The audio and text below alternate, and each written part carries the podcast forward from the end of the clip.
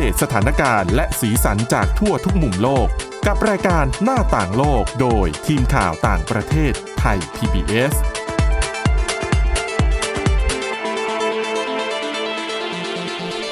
สวัสดีค่ะ ต้อนรับสู่รายการหน้าต่างโลกกับทีมข่าวต่างประเทศไทย PBS นะคะ วันนี้พบกับคุณสวรักษ์จากวิวัฒนากุลแล้วก็ดิฉันทิพย์ตะวันเทระในยพงค์ค่ะ ค่ะ สวัสดีค่ะ คุณผู้ฟัง สวัสดีคุณทิพย์ตะวันค่ะ ค่ะ สวัสดีค่ะ ก็รายการเรากลับมาพบกันทุกวันเนาะ จันทร์ ค่ะ ถึงวันศุกร์11นาฬิกาถึง 11นาฬิกา30 นาทีนะคะ วันนี้เราเริ่มต้นเรื่องแรก ต่อเนื่องมาจากที่คุณสวรักษ์พูดเอาไว้เมื่อช่วงต้นสัปดาห์เรื่องของที่มีสาวดัชคนหนึ่งสาววัยรุ่นอายุ 17 ปี ค่ะ ที่เขารู้เอ่อมีป ก ระ รุณยาค่าต ใช่ ที่เหมือนกับรู้สึกว่าโดนล่วงละเมิดทางเพศตั้งแต่วัยเด็ก แล้วก็ ค่ะ รู้สึกว่าไม่อยากจะมีชีวิตอยู่ อือหือ ก็เลยไปทำเรื่องขอการุญยฆาต ค่ะ ที่ที่ในคลินิกแห่งหนึ่งในกรุงเฮก ค่ะ แล้วก็เอ่อในที่สุดก็เสียชีวิต แต่ประเด็นคือเด็กคนนี้ไม่ได้เสียชีวิต เพราะว่าได้รับอนุญาตให้การุญยฆาต อืมค่ะ คือเขาเสียชีวิต คือเขายื่นคำร้องเสร็จ คลินิกปฏิเสธกลับมา โดยบอกว่าเขาเด็กเกินไป ค่ะ ก็เลยไม่ยอมให้เขาได้การุณเข้ารับการ เข้ การุณยฆาต ใช่ ค่ะ เด็กคนนี้ก็เลยตัดสินใจที่จะหยุดกิน หยุด อืม ดื่ม อดอาหารด้วย ห ตัวเอง ใช่ จนเสียชีวิต ค่ะ แต่ปรากฏว่าช่วงที่เธอเสียชีวิตเนี่ย สื่อหลายสำนัก สื่อต่างชาติ ค่ะ กับรายงานคือสับเหมือนรับข้อมูลมาสับสนแหละ ะ แล้วก็รายงานไปในทำนองที่ว่าเธอเนี่ยได้รับอนุญาตให้ทำการุญยฆาต ค่ะ แล้วเธอก็ ใช่ คือ เสียชีวิต อันเนี้ยคือสื่อเนี่ยเขาไปเอาข้อมูลมาแล้วเขารายงานผิดคือเป็นสื่อที่อยู่ในเนเธอร์แลนด์ แล้วพอสื่อรายงานผิด พวก CNN BBC สื่อหลัก ๆ ระดับโลกแน่นอนเขาก็ต้องย่อมเชื่อถือสื่อท้องถิ่นที่มีความน่าเชื่อถือระดับหนึ่ง ก็เลยไปเอาข้อมูลมา ทีนี้พอเป็นสื่อระดับโลกรายงานปุ๊บ สื่อไทยๆอย่างเราก็ ก็ เชื่อ ตาม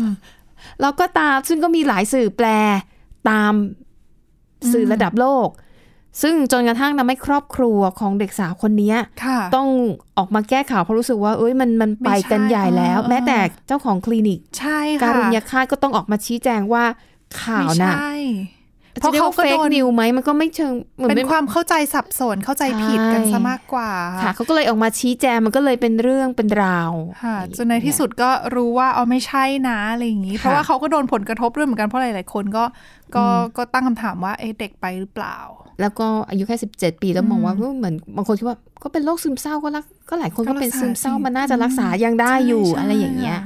นะคะ ค่ะ อ่ะแล้ว ก็ ทีนี้มันมีผลกระทบตาม เจ้า มา ของใช่ตัวเจ้าของคลินิกค่ะ ค่ะ เขาพูดให้เขาเล่าให้ฟังนะคะว่า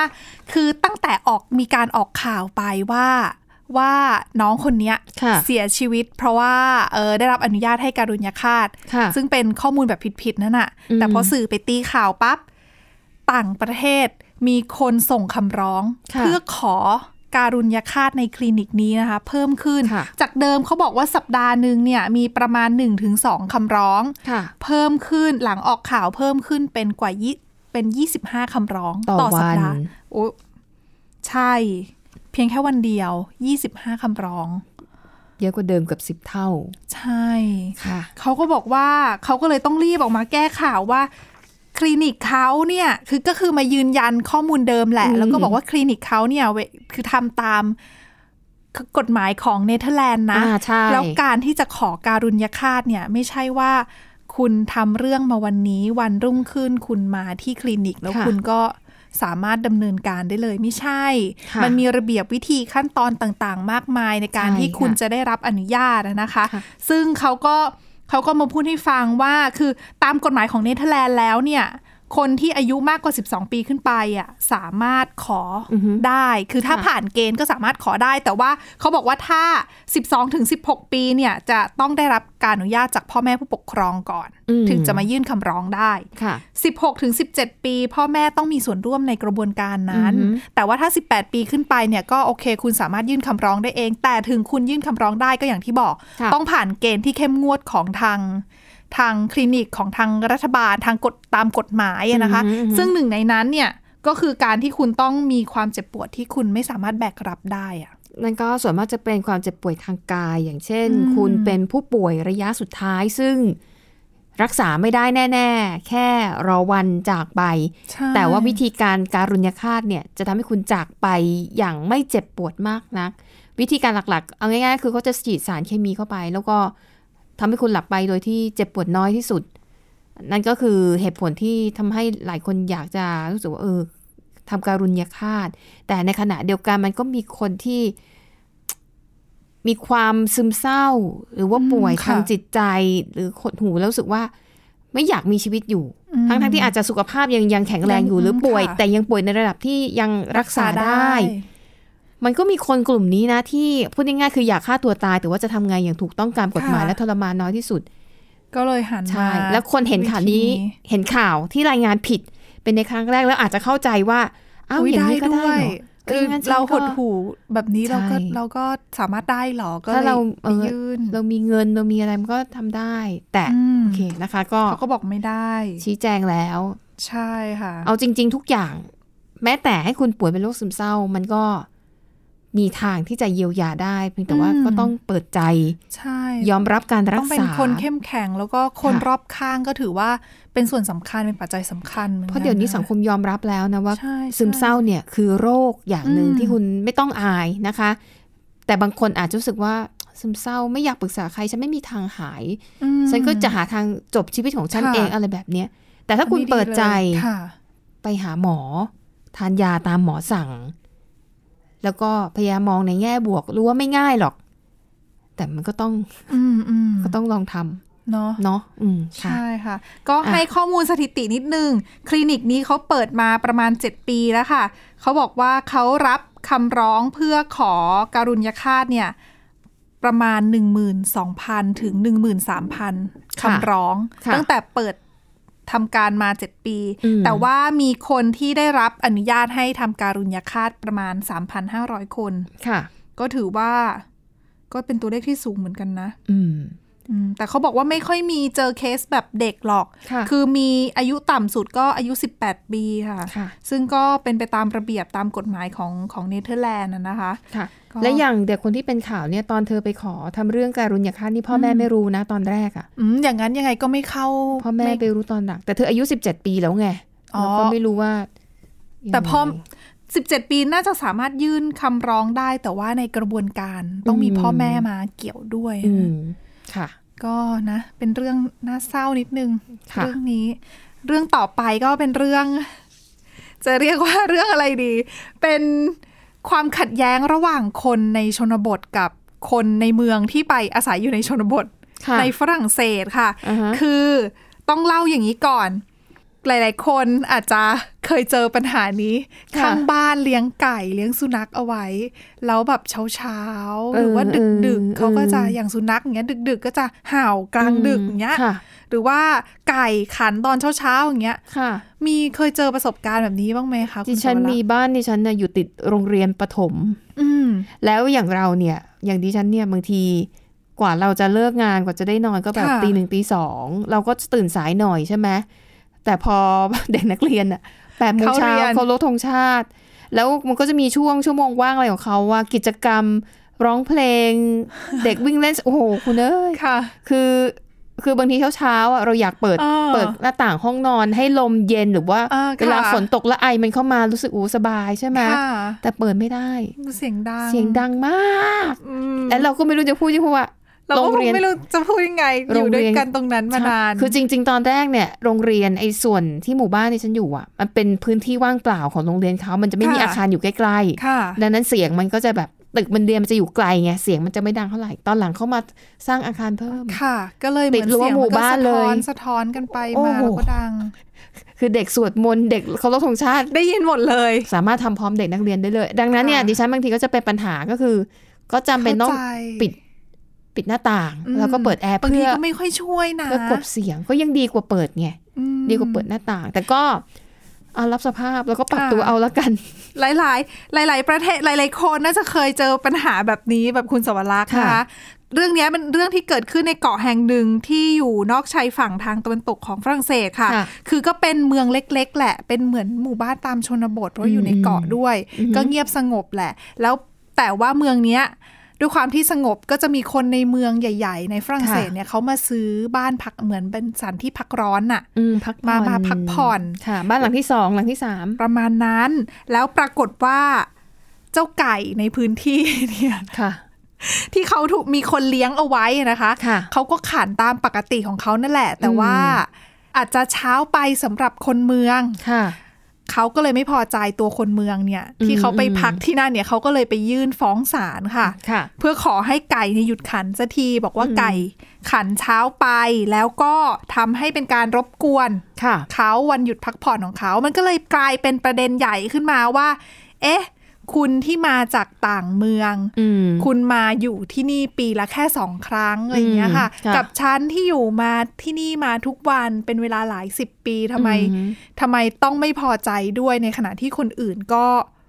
ก็ไม่ได้มีปัญหา ค่ะ อะไร อืม คือมันก็เลยกลายเป็นเหมือนข้อถกเถียงกันระระดับชาติว่า อืม เอะสรุปยังไง เพราะว่าไม่ใช่แค่เมืองนี้เมืองเดียว แต่ว่า ค่ะ หลาย ๆ เมืองที่เป็นเมืองชนบทในฝรั่งเศสก็เจอปัญหาแบบเดียวกันที่ที่มีคนมีเงินในเมือง มาซื้อบ้านตามชนบทเพื่ออยู่แบบเงียบสงบ แต่ปรากฏว่า ชนบทไม่ได้เงียบสงบแบบที่เขาเข้าใจ ค่ะ แล้วก็พยายามที่จะเปลี่ยนชนบท อืม ก็เลยทำให้เหมือนกับเถียงกันล่ะค่ะว่า เอ๊ะ ค่ะ ยังไง คือล่าสุดค่ะ คดีเนี้ยก็ไปถึงชั้นศาลแล้ว แหละ แต่ว่ากำลังจะถูกเลื่อนพิจารณาคดีก็คือ จะมีการพิจารณาคดีอีกทีในวันที่ 4 กรกฎาคมค่ะ แต่ว่าเขาก็หวังว่าจะไกล่เกลี่ยกันข้างนอกศาลได้ก่อนนะคะ แต่ก่อนหน้าเนี้ยตัวตัวเขาเรียกอะไรคนที่ถูกฟ้องเจ้าของไก่เนี่ยเขาบอกว่าเดี๋ยวเขาจะพาไก่ไปขึ้นศาล ด้วย เพราะว่าในฐานะที่เป็นผู้เกี่ยวข้องตรง ค่ะ ก็ไม่รู้ว่าจะจบยังไง แต่ก็หวังว่าจะเคลียร์กันได้นะคะ เพราะว่าเพราะว่าก็ถือว่าเป็นประเด็นที่คือเหมือนกับเรื่องเนี้ยมันไม่ได้ใช่เรื่องที่เกิดขึ้นมาเป็นครั้งแรกคือกรณีคล้ายๆ กันเนี่ย ค่ะ เคยเกิดขึ้นมาแล้วหลายครั้งอะนะคะ แล้วคนก็มองว่ามันสะท้อนถึงความไม่เท่าเทียมกันความแตกต่างกันระหว่างคนที่อยู่ในเมืองกับ อืม คนที่อยู่ในชนบทหรือเปล่า ค่ะ คนที่อยู่ในชนบทก็มองว่า เอ๊ะ ที่ฉันเข้าไปในเมืองไม่เห็นบอกเลย อืม ว่า อืม จะต้องให้คุณเอาไฟจราจรออก เอารถออกจากถนน อื ทำไมคุณมาอยู่ชนบทคุณถึงบอกว่า ไก่ต้องหายไปละคังต้องไม่อยู่อะไรอย่างเงี้ยค่ะ โอ้ยอย่าว่าแต่คนเมืองคนจะชนบทเลย คนที่อยู่ในเมืองเหมือนกันเนี่ย ก็ยังมีปัญหาอย่างในเมืองไทยเราก็มีนะคะ อืมใช่ค่ะ ที่เจ้าของผู้ที่พักอาศัยในคอนโด ก็ไป บอกเจ้าอาวาสใช่ไหมว่า ใช่ ตีระฆัง ใช่ ดังเกินไป ใช่ อะ เป็ ไร น อย่างเงี้ย ข่าวใหญ่แต่เดี๋ยว ค่ะ เรากลับมาคุยกันเรื่องนี้ต่อในช่วงที่สองค่ะ ค่ะ หน้าต่างโลกโดยทีมข่าวต่างประเทศไทย PBS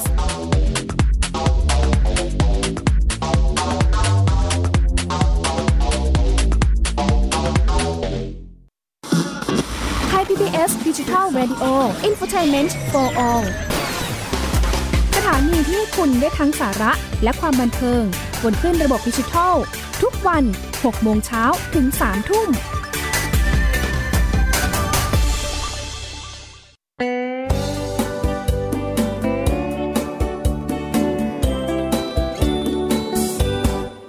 บอกเล่าข่าวสารที่เป็นประโยชน์ เกษตรกรไทยรู้เท่าทัน ตั้งรับปรับตัวกับความเป็นไป วิถีชีวิตไทยมีภูมิคุ้มกันเกษตรบ้านเรา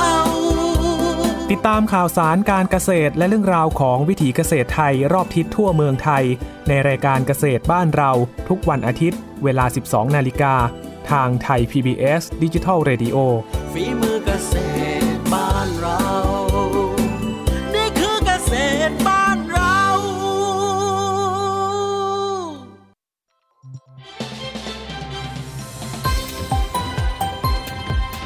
คุณกำลังรับฟังไทย PBS ดิจิทัล Radio วิทยุข่าวสารสาระ เพื่อสาธารณะและสังคม หน้าต่างโลกโดยทีมข่าวต่างประเทศไทย PBS ค่ะกลับมาพบกับช่วงที่ 2 ของรายการหน้าต่างโลกนะคะ ยังอยู่ที่เรื่องเดิมที่เป็นปัญหาและอย่างที่บอกเรื่องประเด็นไก่ขันเนี่ย อืม ก็กลายเป็นประเด็นใหญ่ในประเทศนะคะ ค่ะ จนทำให้มีนายกเทศมนตรีคนหนึ่งของหมู่บ้าน ทางตะวันตกเฉียงใต้ของฝรั่งเศสเขาออกมาทำหนังสือเป็นทำจดหมายเปิดผนึกแหละ อือฮึ เพื่อเรียกร้องให้ให้มีการปกป้องสิทธิในการที่จะส่งเสียงในตามชนบทน่ะ เช่นไม่ว่าจะเป็นเสียงของการตีะระฆัง ค่ะ แล้วก็เขาบอกว่าเรื่องของการปล่อยให้สัตว์ต่างๆ เนี่ยได้ ได้ได้ส่งเสียงได้ร้อง ค่ะ ได้ เช่นวัวเอยหรือว่าลาอะไรอย่างเงี้ย ค่ะ ตามชนบทเนี่ยต้องปล่อยให้เขามีนะอะไรอย่างงี้ค่ะ อืมอืม ก็แสดงถึงความไม่พอใจของเขาแหละว่าเขา ค่ะ ก็มองว่าทำไมทำไมคุณถึงต้องมาพยายามเปลี่ยน อืม วิถีชีวิตในชนบทที่เขาเป็นอย่างนี้มานานแล้วทำไม ค่ะ คุณต้องมาพยายามผลักดันแล้วก็บีบ อืม บังคับ เรื่องของความเป็นเมือง ค่ะ เข้ามาในพื้นที่ของเขา ซึ่งจะว่าไปจริง ๆ ก็แปลกนะ เพราะว่าคนเมืองเนี่ย ถ้าอยากไปใช้ชีวิตอยู่ในชนบท อืม มันก็ต้องซึมซับความเป็นชนบทสิใช่ไหม ใช่ ไออย่าง ค่ะ ไก่ขันเนี่ยในเมืองมันไม่มี อืม นั่นนี่คือองค์ประกอบของความเป็นชนบท คุณ ใช่ น่าจะ ค่ะ แบบชื่นชมกับมันนะ เสียงไก่ขัน เสียงจักจั่นร้อง ใช่ เสียงวัว เสียงนก มันคือความสุนทรีของชีวิต ใช่ค่ะ คือบางคนเขาคือคนที่สนับสนุนนะคะเขามองว่าจริง ๆอ่ะควรยกไอ้เรื่องเสียงต่างๆ ที่คุณได้ยินตาม ค่ะ แถบชนบทเนี่ยให้เป็น อืม มรดกของฝรั่งเศสเลยไหมเป็นมรดก อืม ของชาติเลยไหม ค่ะ เพราะมันมันมันสื่อถึงแบบความเป็นธรรมชาติ ค่ะ ความเป็นฝรั่งเศสจริงๆเลยกลิ่น อืม อายของฝรั่งเศสจริง ค่ะ ๆ แทนที่คุณจะมาเปลี่ยนมัน แล้วก็สิ่งที่มันเกิดขึ้นคือเสียงที่มันดังอะไรอย่างเงี้ยค่ะ คือมันก็เป็นเสียงในธรรมชาติอะมันไม่ใช่เสียงแบบ มันไม่ใช่เสียง เนอะ ก่อสร้างหรือว่าเสียง ค่ะ อะไรอะไรอย่างเงี้ยค่ะ แล้วเขายกตัวอย่างให้ฟังด้วยนายกเทศมนตรีคนนี้นะเขาบอกว่ากรณีเมื่อปี 2016 ค่ะ คือมีคู่สามีภรรยาคู่หนึ่ง ถึงขนาดต้องถมบึงของตัวเองอะ อืม บึงบ่อน้ำของตัวเอง ค่ะ อะเพราะว่าข้างบ้านคอมเพลนคือเหมือนตำหนิมาเรื่อง อืม ของกบที่อาศัยอยู่ในบึงร้อง าค่ะ แล้วสร้างความรำคาญให้กับเพื่อนบ้านก็เลยเจ้าของบ้านก็เลยต้องถมบ่อของตัวเอง อืม เพื่อไม่ให้มีกบมาอยู่ ตัด แล้ว ปัญ ส่ง หา เสี ไป ยง เงี้ยเหรอโถ ซึ่งเขา เขาบอกว่าการทำแบบเนี้ยมันมันไม่ใช่ไหมอะไรอย่างเงี้ย ค่ะ คือมันเป็นธรรมชาติที่กบจะต้องร้องอยู่แล้ว อืมอืม แค่นี้ทำไม คุณจะต้องมาทำ หรือ แบบนี้ หรือว่ามันเยอะมาก มันอาจจะหึงจนแบบนอนไม่หลับเลย แต่เขาก็มองคือสิ่งที่เขายกขึ้นมาคือเขามอง ค่ะ ว่าคุณมาพักผ่อนที่นี่แค่ไม่กี่วันไง อืมค่ะ แล้วแบบแล้วพวกเขาที่อยู่ที่นั่นล่ะ เขาต้อง ค่ะ เปลี่ยนวิถีชีวิตของเขาเพื่ออเพื่อวันหยุดของคุณเหรออะไรอย่างเงี้ยค่ะ อืม ก็เลย ค่ะ เหมือนเป็นการยิ่งทำให้คนรู้สึก ค่ะ ถึงความแตกต่างกันระหว่างระหว่างคน เออ มี ใช่ เงิน ค่ะ คนอาจจะรายได้น้อยในชนบทอะไรอย่างเงี้ยค่ะ บางทีบางคนก็ในประเทศที่พัฒนาแล้วบางทีมันก็มีกฎหมายอะไรที่เราฟังเราก็ดูไม่ค่อย make sense เท่าไหร่ อืม บางทีเป็นกฎหมายที่แบบ คือจริงๆอาจไม่ใช่เรื่องของช่องว่างคนรวยคนจน แต่ว่า ค่ะ ความที่เป็นคนมีเงิน ก็มี อืม เงินที่จะไปจ้างทนายความเก่ง อืม ๆและท ค่ะ นายความเหล่านี้ก็หาช่องว่างทางกฎหมาย เพื่อมาฟ้อง ใช่ ศาลในเรื่องที่ เออ มันก็ อืม แล้วมันก็เลยด้วยกฎหมายแทนที่มันจะช่วยคน มันก็กลายเป็น ค่ะ ไปรังแกคนที่เอ่อสถานะด้อยกว่าทาง ค่ะ สังคม ในเคสเรื่องตีระฆังเนี่ยของที่ฝรั่งเศสก็มีเหมือนกัน เป็น อ้าว เค เหรอ ส คะ เมื่อปีที่แล้วใช่ค่ะ ค่ะ แต่เคสนี้เนี่ยคือเป็นคนในเมืองนั่นแหละค่ะที่ไปซื้อบ้านอยู่ตามต่างจังหวัดแล้ว ค่ะ เขาก็ขอให้มีการตีระฆัง อ้าว เลื่อนเวลาตีระฆัง อ๋อ เพราะเขาคือปกติระฆังอันเนี้ยจะถูกตีตอน7จ็ดโมงเช้าแต่เขา ค่ะ มองว่า7จ็ดโมงเช้า เช้าไป มันเช้าไปสำหรับเขา ค่ะ ก็เลยทำเรื่องเพื่อขอให้เลื่อน แต่ว่า อืม ไม่ได้มีการระบุอะนะคะว่าสรุปแล้วโบสถ์เนี่ยยอมเลื่อนเวลาตีระฆังหรือเปล่า ืม นะ แต่ก็นิด ก็เย นึ อะ ง ไป นิดนึง นะ เยอะไปจริงๆยอะ เป็นดิฉัน ไ เนี่ยจะให้ตีทุก ๆ ชั่วโมงเลย เอาให้เข็ด อันนี้ เจ็ดโมงเช้าเช้าไปใช่ไหมตีตั้งแต่ตีห้าเลย เพราะ ให้ ว่า มันรู้ไปให้มัน เพราะการตี ไป ระฆังถือว่าเป็นการส่งสัญญาณแจ้งเวลาให้กับคนในชุมชนด้วยนะ ใช่ สำหรับคนที่อยู่ตาม บาง ช ที น มั บ ก็ ท เป็นเป็นระเบียบเป็นวัฒนธรรมของ เป็น เขา วิถี ที่ ชีวิตของเขา ใช่เขาทำมานานนะนะคะ ค่ะ แล้วก็จะมาบีบบังคับเขามันก็ดูจะไม่ค่อยดีเท่าไหร่ อืม เรื่องต่อไป ค่ะ เป็นเรื่องของการทะเลาะเบาะแว้งระดับโลกอีก อีกแล้วค่ะ เป็นเรื่องของสงคราม การค้าสหรัฐอเมริกากับจีนค่ะ ค่ะ ที่ ที่ตอนนี้ลามไปที่เวียดนามด้วย อืม เพราะว่าต้องบอกอย่างนี้ก่อนค่ะ เพราะพอจีนกับสหรัฐเนี่ยเขาทะเลาะกันเรื่องสงครามการค้า มีการตั้งสหรัฐตั้งกำแพงภาษีสินค้าที่นำเข้าจากจีนเข้า ค่ะ ไปอะนะคะ 25เปอร์เซ็นต์ อืม ดังนั้นเนี่ยทำให้หลายบริษัท ตัดสินใจพิจารณาย้ายฐานการผลิตจากจีนไปประเทศอื่น ๆ ที่ไม่โดนกำแพงภาษีแบบนี้ ซึ่งเวียดนามก็เป็นหนึ่งในนั้น ค่ะ อันเนี้ยไม่เป็นปัญหาอะไรเวียดนามชอบด้วย เพราะว่า อือหือ มีบริษัทต่างชาติมา เข้ามา ตั้งฐาน ลงทุน การ มากขึ้น ใช่มีเงินรายได้มาก เข้า ค่ะ ประเทศมากขึ้น แต่ที่เป็นปัญหาคือตรงนี้ค่ะ คือมีบางบริษัทที่ผลิตสินค้าในจีนแหละ อืม แต่ลักลอบเอาเข้ามาในเวียดนามแล้วมาตีตราเป็น อ๋อค่ะ เป็น made in Made in เวียดนา เวียดนาม ม ก็คือเหมือนผลิตในเวียดนามนั่นแหละ คือโกหกนั่นเองหลอกลวง ก็คือ แล้วก็ส่งสินค้านั้น อือฮึ ไปจำหน่ายที่สหรัฐอเมริกา ก็คือผลิตใน แล้วก็อีกหายประเทศ จีนแต่เหมือนกับแค่ย้ายสินค้ามาที่ ใช่ เวียดนามเพิ่งแปะโลโก้ว่า made in เวียดนามแล้วก็ส่งไปขาย ใช่ก็คือ ที่อเมริกา คือเขาบอกว่าเจ้าหน้าที่ศุลกากรเวียดนามเนี่ยค้นพบคือได้รับรายงานแล้วก็เจอกรณีแบบนี้อะนะคะ ที่ ค่ะ หลายบริษัททำแบบเนี้ยมาหลายสิบคดีแล้ว อืม ซึ่งสินค้าที่ส่งไปก็มีทั้งสหรัฐอเมริกายุโรปแล้วก็ญี่ปุ่น ค่ะ ซึ่งเขามองว่าถ้าสมมุติสหรัฐอเมริกาพบ อืม ว่าเวียดนามทำแบบเนี้ย อืม ก็อาจจะส่งผลกระทบต่อชื่อเสียงของเวียดนามเอง อาจจะ ค่ะ ส่งผลกระทบต่อภาคธุรกิจของเวียดนามว่าเกิดวันดีคืนดีสหรัฐไม่พอใจว่าเอะเวียดนามช่วยจีนหรือเปล่า อืมค่ะ ตัดสินใจตั้งกำแพงภาษีเพื่อป้องกันปัญหานี้ ค่ะ เวียดนามก็กลัวว่าจะได้รับผลกระทบ ตัวรองนายกรัฐมนตรีเวียดนามเองเขาก็เลยออกมาประกาศค่ะว่า เตรียมจะผลักดันบทลงโทษ ค่ะ เพื่อลงโทษบริษัท ผู้ผลิต อืมอืม ที่โรงงานที่ทำแบบนี้ที่แอบติด ค่ะ ติดป้ายผิดแบบ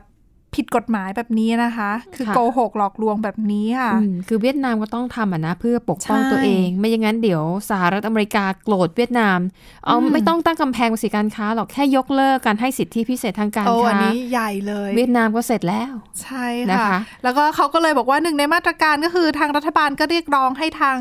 เจ้าหน้าที่ศุลกากรของเวียดนาม แล้วก็เจ้าหน้าที่ ค่ะ ของเวียดนามเองเนี่ย อืม ตรวจสอบ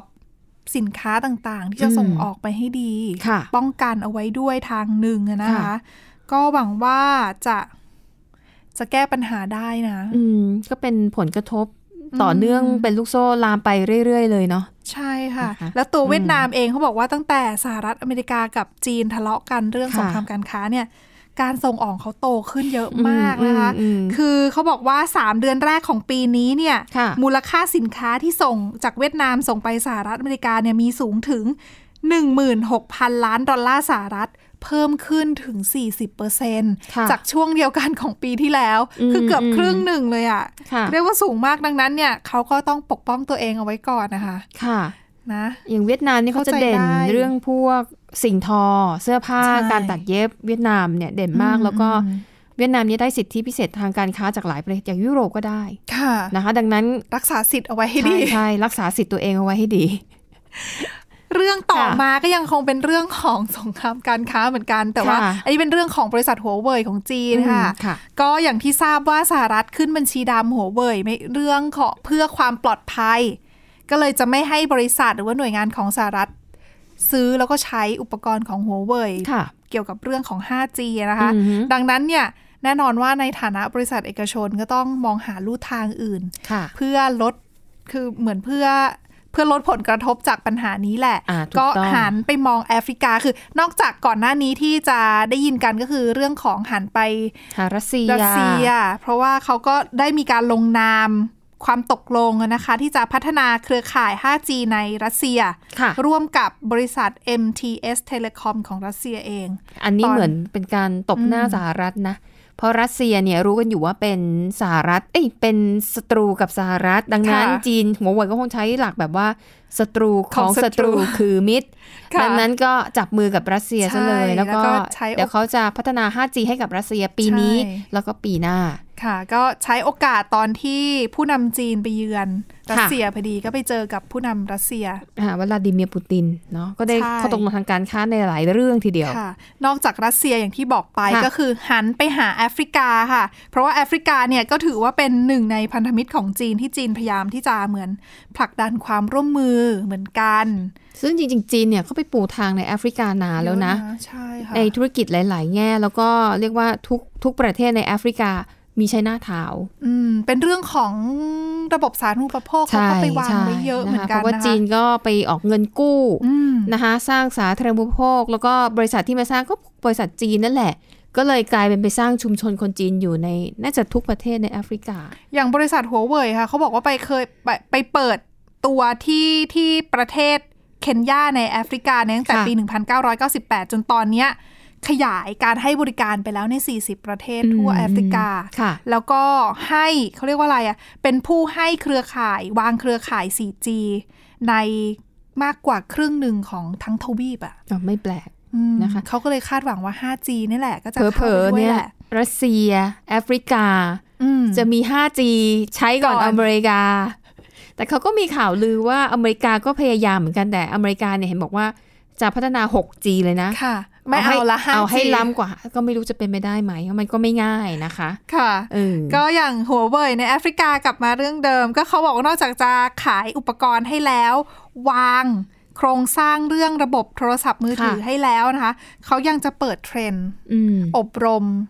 นักเรียนนักศึกษา ค่ะ แล้วก็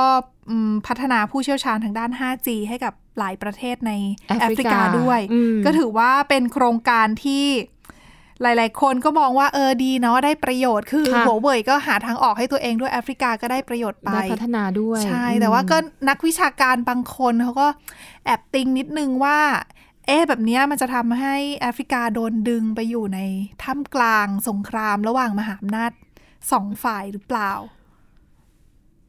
อืม มันก็พูดยากใน พูดยาก ในโลกปัจจุบัน เพ มัน ราะจริ ก็ งๆ พูดยากแล้วนะ ยาก ถึงแม้ เพราะว่า เขาก็ ถ้าพูดถึงเรื่องการลงทุน อืม การพัฒนาจีนเข้าไปทำนานกว่าอเมริกานะคะ แล้วก็ฝังรากเนี่ยลึกกว่า อืม ดังนั้นสหรัฐเข้าไปในตอนนี้ก็คงจะไม่น่าจะ ช้าไปนิด เออเกินช้าเกินไปนะคะ อืม แล้วบอกว่าจริงๆแอฟริกาก็เป็นทวีปที่มีทรัพยากรธรรมชาติ เยอะ เยอะ ใช่ เยอะต้องจ้องอันนี้ต้องชมจีนว่าเขามองการไกลจริง ก็ต้องจับตาดูค่ะ ค่ะ ว่าจะพัฒนาไปในทิศทางไหนนะคะ ความสัมพันธ์ของจีนกับทวีปแอฟริกา ๆ อืมค่ะ อืม น่าสนใจ ค่ะและนี่คือทั้งหมดของรายการหน้าต่างโลกค่ะ กลับมาอัปเดตสถานการณ์แล้วก็สีสันจากทั่วทุกมุมโลกกับทีมข่าวต่างประเทศไทย PBS ได้ทุกวันจันทร์ถึงวันศุกร์ค่ะ เวลา 11นาฬิกาถึง 11นาฬิกา30 นาทีทางไทย PBS Digital Radio ค่ะ หรือว่าสามารถฟังย้อนหลังได้ที่ www.thaipbsradio.com วันนี้คุณวิทย์วันนี้คุณสอนรักษ์จากวิวัฒนากุล ค่ะ ดิฉันทิพย์ตวรรณธีรนิพงศ์แล้วก็ทีมงานลาไปก่อนค่ะ สวัสดีค่ะ สวัสดีค่ะ ติดตามรับฟังรายการย้อนหลังได้ที่เว็บไซต์และแอปพลิเคชันไทย PBS Radio ไทย PBS ดิจิทัล Radio วิทยุข่าวสารสาระ เพื่อสาธารณะและสังคม